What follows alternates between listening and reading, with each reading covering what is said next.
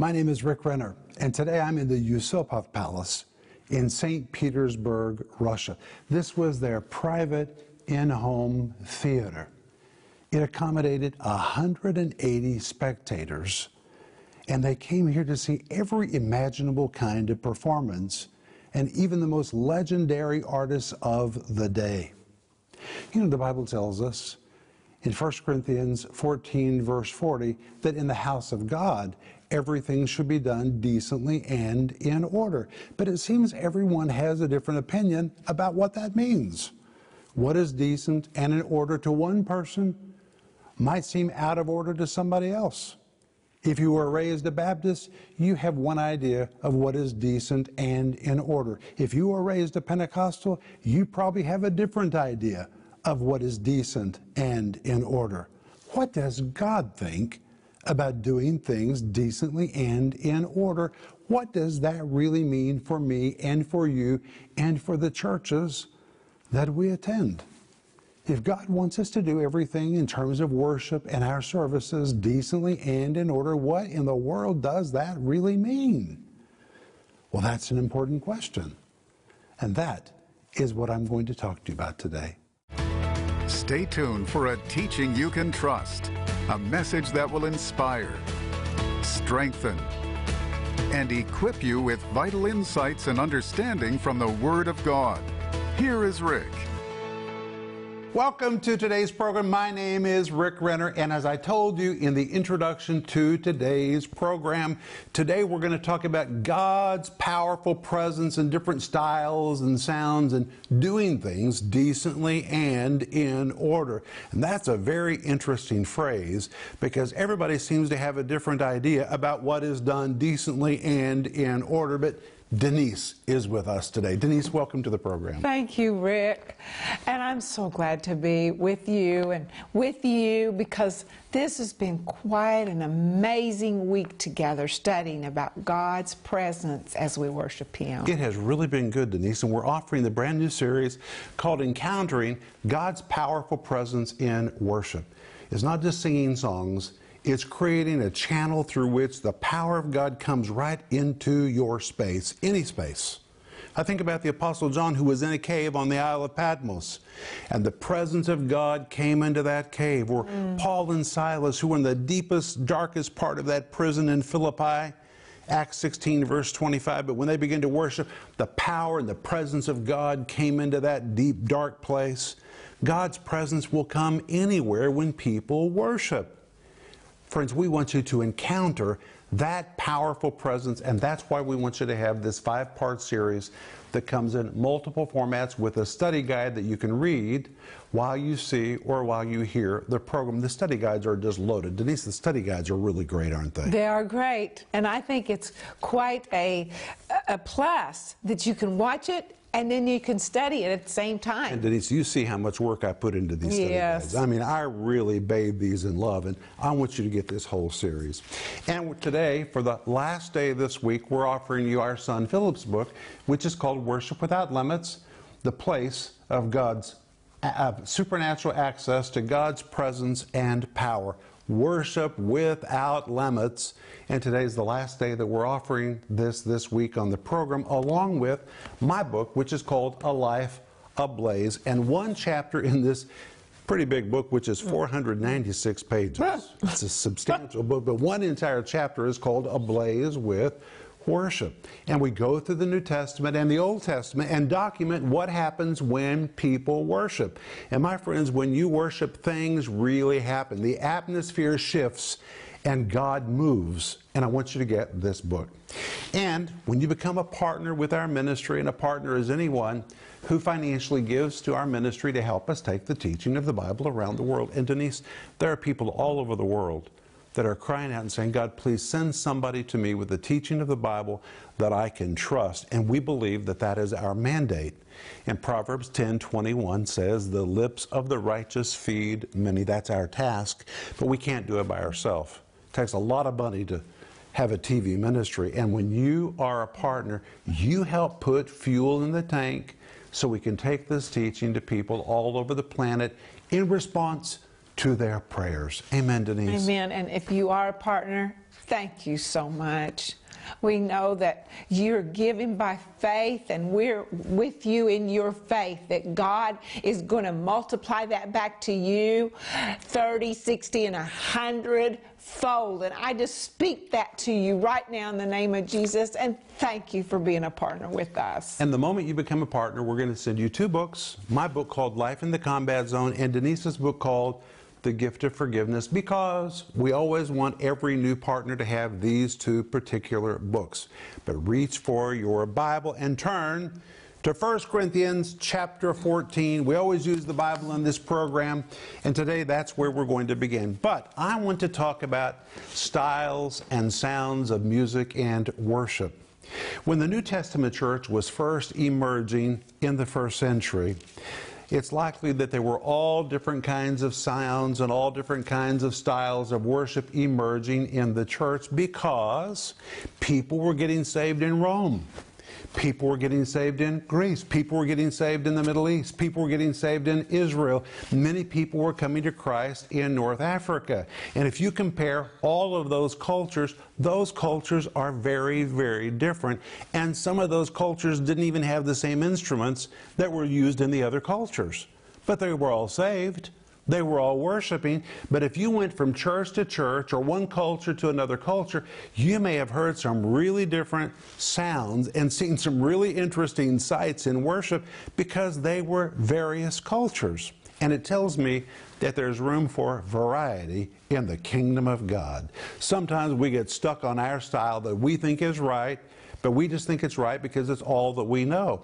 But as Denise and I have internationally traveled all over these years, all over the world in these years, we found that all over the world there's a lot of different blends and cultures in the body of Christ. And just before we began the program today, Denise and I were remembering one experience. Denise?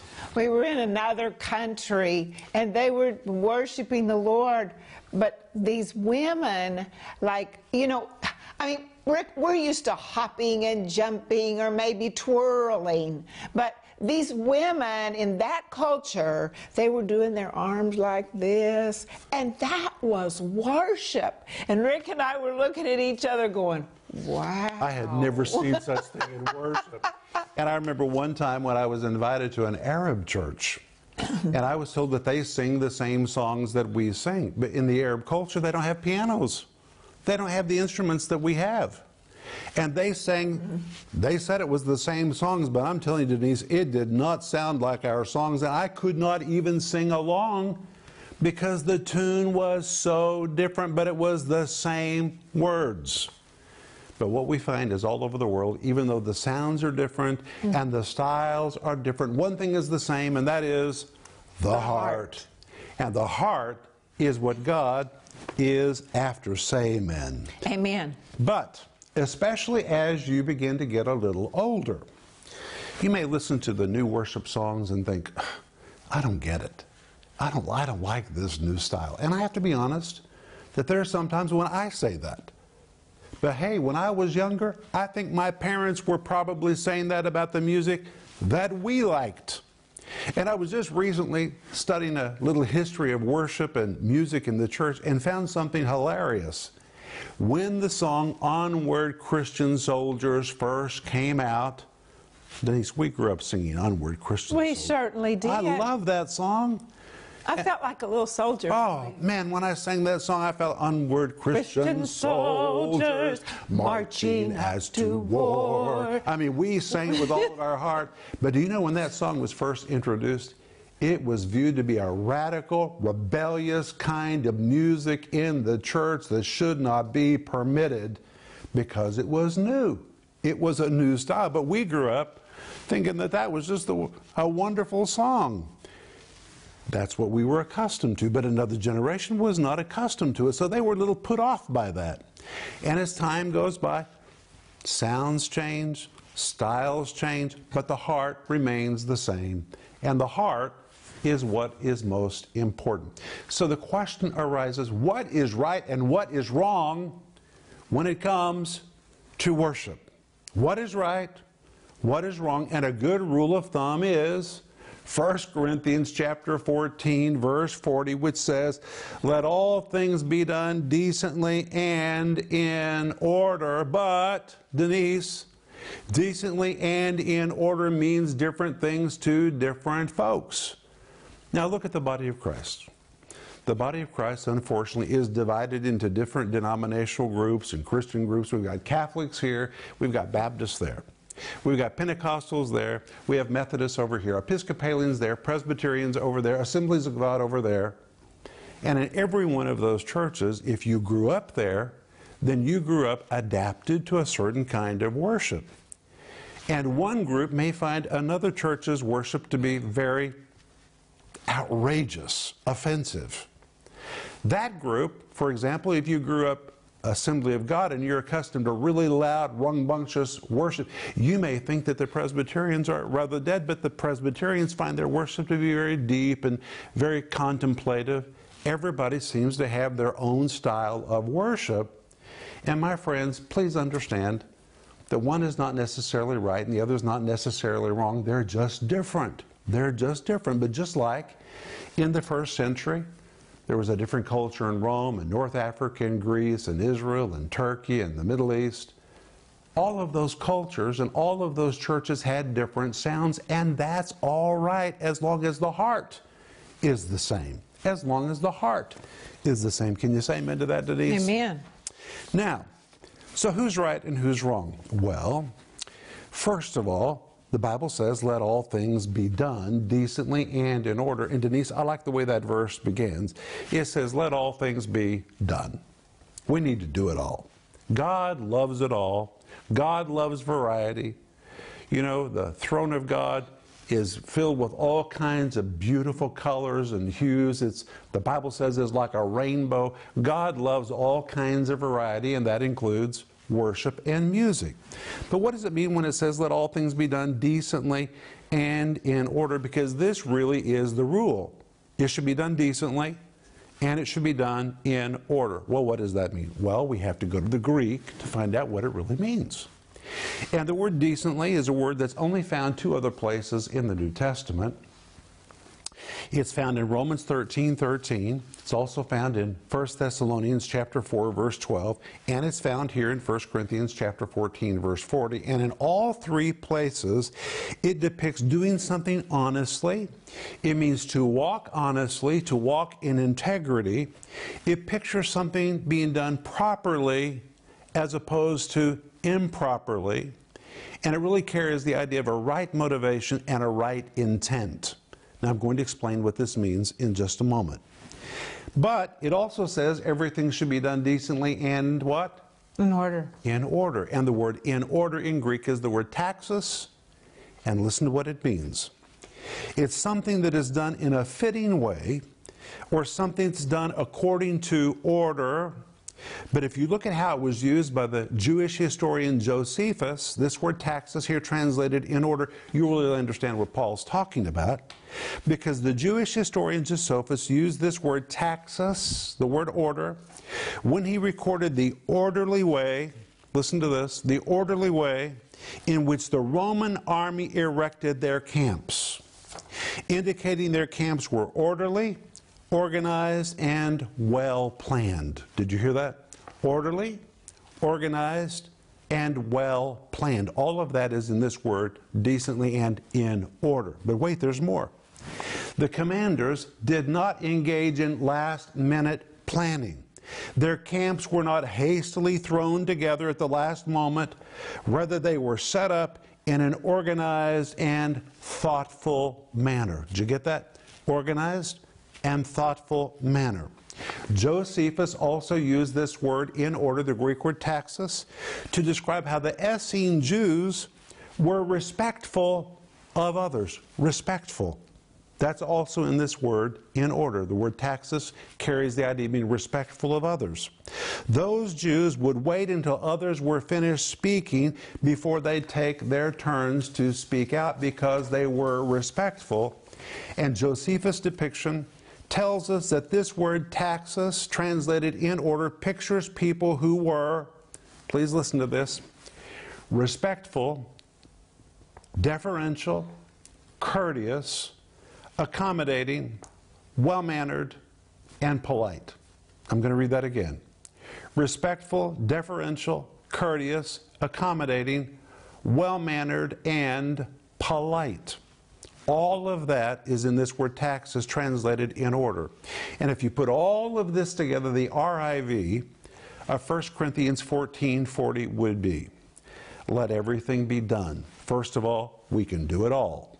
But listen to what he says let everything be done in a fitting and proper manner that is organized, well planned, respectful, well mannered, and polite.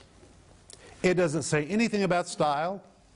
It doesn't say anything about sound. It talks about intention and motivation. Let me read it again. Let everything be done in a fitting and proper manner that is organized, well planned, respectful, well mannered, and polite, which throws open the door to all kinds of sounds and all kinds of styles, which means worship can be quiet or worship can be loud.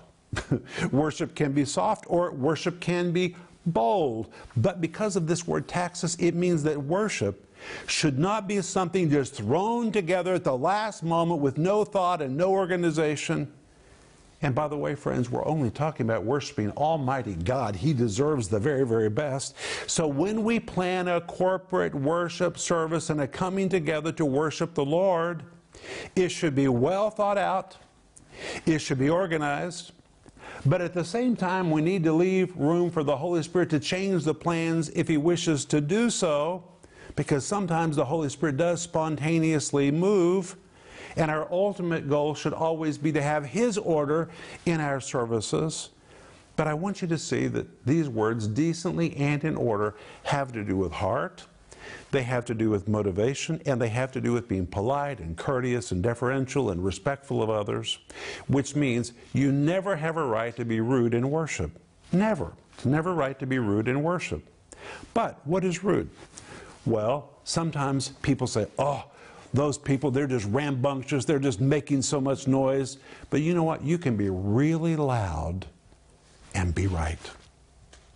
You can be really loud and it be orderly because that's the order which God wanted. And did you know, Denise? You can be really quiet and be stubborn and rude at the same times. Sometimes people say, I'm not budging. I'm not going to surrender. Just because you're quiet doesn't mean everything's orderly. My friends, it doesn't have so much to do with movement or volume or style or sound as it has to do with the heart. The heart, Denise. Well, I was thinking you can be quiet and be absolutely in order. Yeah, that's right, you can. Because God wants to talk to us in worship. And we have to get quiet to hear Him. And that's why, Rick, you know, you're saying this about this group worshiping and that group worshiping. There's beauty in all of that. All worship. of it. All of it. That I mean, you might go to a charismatic or Assembly God church, and it be so loud and so joyous. Well, God's a joyous God. Or you might go to a, maybe a Catholic church or Presbyterian or Episcopalian, and they have that place where it's so reverential. And the Bible says, Be still and know that I'm God. Oh, I love it. Honey, there's a place for all of it. All of it. You know, I remember one time years ago, Denise and I were in a service where I almost felt like I was being assaulted by somebody worshiping. but they were so sincere. Mm-hmm. I mean, they were swinging their arms, and I kept thinking, I've got to dodge. I've got to dodge this person, or I'm going to be hit. It's going to really be uncomfortable.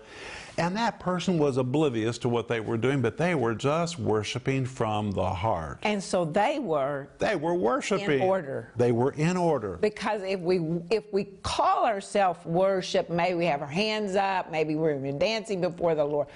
But we're thinking about what we're going to eat or about an offense towards somebody else. That's not worship. Well, we do need to learn to be courteous because this word in order also mm. needs to be deferential, respectful, courteous. We need to think about others when at whatever that we're doing, you know, how we're affecting others. Be careful where you swing your hands that you don't hit anybody. You know, you can use your mind when you worship and remember that other people are there too. But the point is, That woman that almost assaulted me by accident, she was worshiping with all of her heart. And rather than me think, she is just so out of order, I just got a kick out of it. I decided to move out of the way and watch this woman that was just delighting in the presence mm. of God. And I thought about King David. Mm. And when David came into Jerusalem with the Ark of the Covenant, he threw off his clothes and danced all the way into Jerusalem. And his wife despised it. Despised it, and she was stricken barren, barren as a result. She judged him, and God received it as worship. worship. So the point today is don't get hung up on styles, don't get hung up on sounds. Yes, I have mine that I like, I have those that I don't like. But you know what? If somebody else is really worshiping God from their heart, it's between them and God. Now, it doesn't mean that you have to join them. You can develop your own kind of worship. You need to do that which is most fitting and most comfortable for you. Do whatever helps you enter into the presence of God. That's what I do. Actually, it's what most of us do. But remember that just because somebody is different from you does not mean that they are not worshiping. They're just different from you. That's okay. Even if you travel around the United States, you have California, you have the Deep South, you have the Northeast. There's different cultures in all of those places. All of those places. It's not the sound, it's not necessarily the style, it's the heart that is important. God is after the heart. And that's what we read in John chapter 4, verses 23 and 24. And this is where we're going to end our series today. Jesus said, The hour cometh and now is when the true worshipers, and Denise, that word worship, again, is the word proskuneo from the word pros, which means to draw near, and the word kuneo, which means to kiss. You compound the two words together. One who draws near to blow intimate kisses toward God in worship. This is intimacy. The hour cometh and now is when true worshipers shall worship the Father. How? In spirit and in truth from the heart. For the Father seeketh such to worship him. God is a spirit, and they that worship him must worship him in spirit and in truth. That is God's qualification that you do it in spirit and you do it in truth. And if you do that, then you can form that channel you can form that conduit which brings God's powerful presence right to where you are to shift everything in your life. This has been fun, Denise. It's been wonderful. Thank you for being with me and Denise this week. We'll be back in just a moment, and we want to pray for you. A recent report says among adults who regularly attend church services, one half admit that they haven't experienced God's manifested presence at any time during the past year. And this was not among the Easter and Christmas only church attenders, but among people who attended an average of more than two dozen worship services last year. God wants you to encounter His powerful presence in worship. And that's why Rick and Denise Renner have taught the new five part series, Encountering God's Powerful Presence in Worship. In this life changing series, you will learn of God's powerful presence in personal worship, God's powerful presence in New Testament songs, God's powerful presence in songs, hymns, and spiritual songs, God's powerful presence in different sounds and styles. God's presence is powerful and is with us everywhere we go.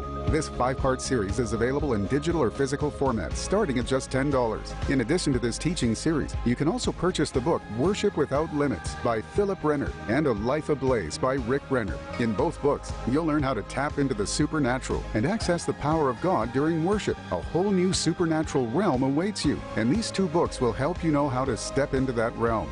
Order your copy of Worship Without Limits for only $17 and A Life Ablaze for only $18. Bring the supernatural presence of God right to where you are and shift the atmosphere in your life. Don't miss this special offer, the series Encountering God's Powerful Presence in Worship, and the books Worship Without Limits and A Life Ablaze. Call the number on your screen now or go to Renner.org to order. Call or go online now.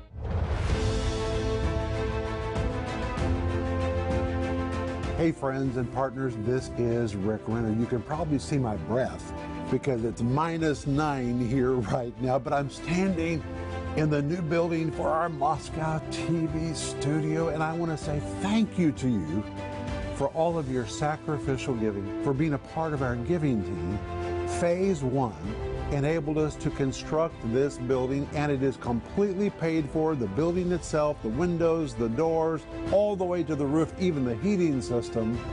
And in phase one, we were enabled to purchase our building in Tulsa, and now we have secured it. But now in phase two, we need to finish the interior of this building. We can't move into it the way that it is today. But my friends, in a very short time, we're going to have cameras working in this building and from this location. We're going to be sending teaching that people can trust to the ends of the planet. And the focus of phase two is finishing this facility. And as I told you before, it's not about buildings, it's about having a building so that we can create programming that will change people's lives. And I'm asking you to please pray about being a part of the giving team to finish phase two, which is completing the interior of this building. And I promise you, we will be so careful with every penny and every dollar you give. We understand the value of money. And we're going to pray for God to magnificently and massively multiply your giving back to you again. Thank you so much. Please become a part of our giving team to finish phase two as we complete the interior of the Moscow TV studio.